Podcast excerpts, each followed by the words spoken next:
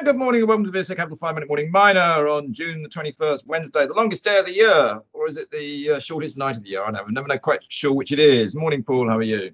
Uh, pretty good. Thank you. Pretty good. Is it going to rain again? We had some pretty good downpours there the last two days.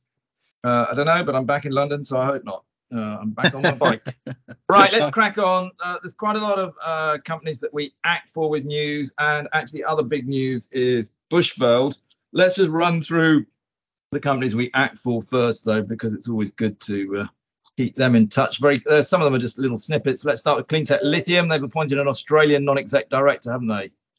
Yes, they have. They picked up uh, a guy by the name of Tommy McKeith uh, here. He's a geologist uh, as a, an Australian based. Uh, this is part of the program to satisfy the regulators as they go for their dual listing on the ASX in coming weeks and they also moved uh, uh, Jonathan Morley Kirk uh, to uh, uh, be a principal independent non-exec director, as Steve Kesler had moved to be executive chairman earlier this year.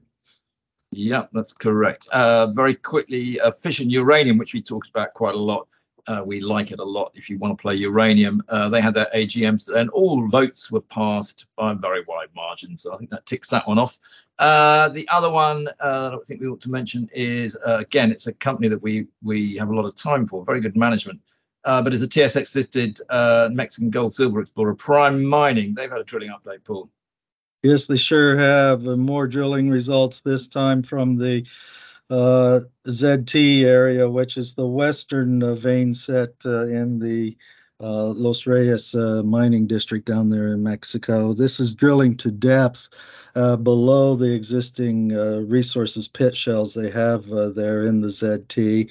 And they have confirmed that they do have high grade there, at least 200 meters below the bottom of the resource pit shell and we're talking about grades about five grams gold equivalent over 11 meters as well as uh, some uh, hits uh, there in the 27 grams gold equivalent range as well. So it, it just clearly indicates that uh, they are onto a high grade chute, which uh, extends below the uh, modeled pits for ultimate extraction, and they will probably be going underground in due course in order to extend mine life.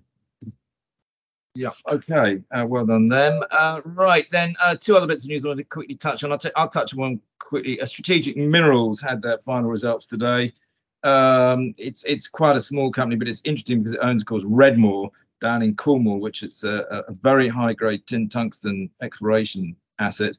Um, it, this is unfortunately a very small um, Australian run, basically uh, listed company on AIM um, in order to develop that asset, it just doesn't have its own finances. In many ways, it needs to spin that asset out in some ways.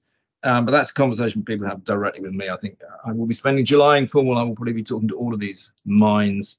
Uh, I was, of course, at Tungsten West yesterday, um, where things actually are progressing very well in terms of permitting and that sort of thing. Um, unfortunately, the, the share price is telling a slightly different story. Uh, let's move finally though on to Bushveld, where you know we have been uh, talking actually for weeks that Fortune was going to leave as CEO. Uh, they have actually now confirmed it. I'm surprised the Nomad uh, allowed it to um, wait so long, uh, but he has stepped down as CEO, which is quite a big move. And the numbers have come out. Uh, I'll let you talk about the numbers a bit, Paul, but I would just simply point out that if you've got cash and cash equivalents of $10 million and you've got total net debt of over $120 million, you've got a problem. You need money, and they do talk about financing. Uh, I think the only end result of this actually is probably a, a takeover with a very big player who wants to get into the vanadium market, and there are some players who want to get into the vanadium market. Um, but uh, the problem is, what price would they want to pay? Uh, and I'm not convinced it's actually even the price stock is trading at today. Uh, but Paul, what was your take?